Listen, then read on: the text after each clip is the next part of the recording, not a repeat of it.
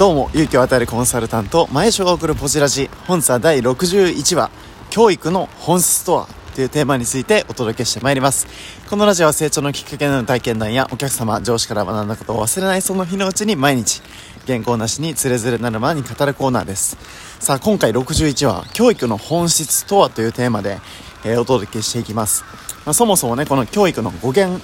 これは何なのかというお話からまた具体的にこの教育においてのこのジレンマ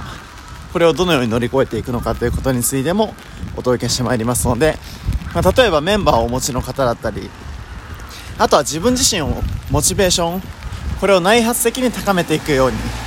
えこれに役に立てるような今日はテーマになるかというふうに思います、えー、ぜひ楽しみに聞いてくださいませ。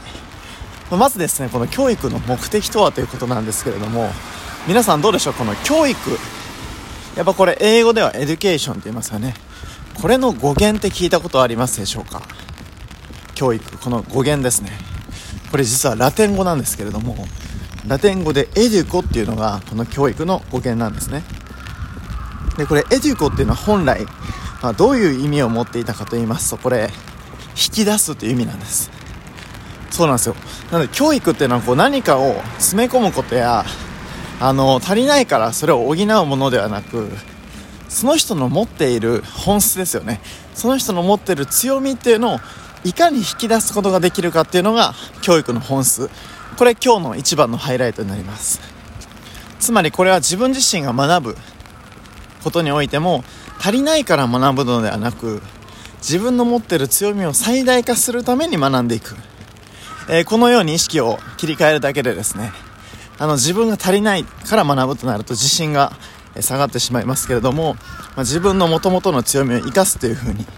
えー、捉えることによってこの学びに対しても非常に、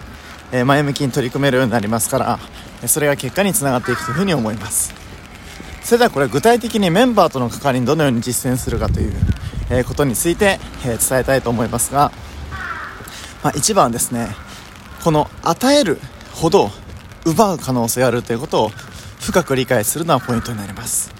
まあ、これどういうことかと言いますと、例えばですね、こう、まあ、友達、まあ、この例でいくとそのまま、まあ、後輩にしましょうか。自分の後輩に、すごいこう、いい、おすすめの本があると、えなった時にですね、これをプレゼントするとしますね。で、プレゼントするっていうのは非常に、まあ、その、後輩にとっては無料で本が手に入るわけなので、あの一見こう良さそうに見えるんですけれどもこれですねただで手に入ったものとかいわばこう待っててたまたまこう与えられたものに関してあまりこう価値を感じなかったりするわけですね。てなるとこれどういうことかと言いますと与えることによってこのメンバー部下の主体性を奪ってしまっている可能性があるということです。まあいわゆるこの組織においてですね基本的にこう悩んでるのはメンバーよりもそれを管理しているマネージャーの方が考えてます。とすればマネージャーの一番の仕事は何かと言いますといわばこの部下のモチベーション部下の内発的動機づけすなわち部下が心からやりたくなるようなこの火をつけていくことこそが一番の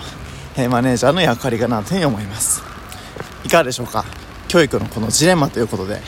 今日はお届けしてまいりましたけれどもでは具体的に次どのようにメンバーと接すればいいのかということはまた次回お届けしてまいれればというふうに思います、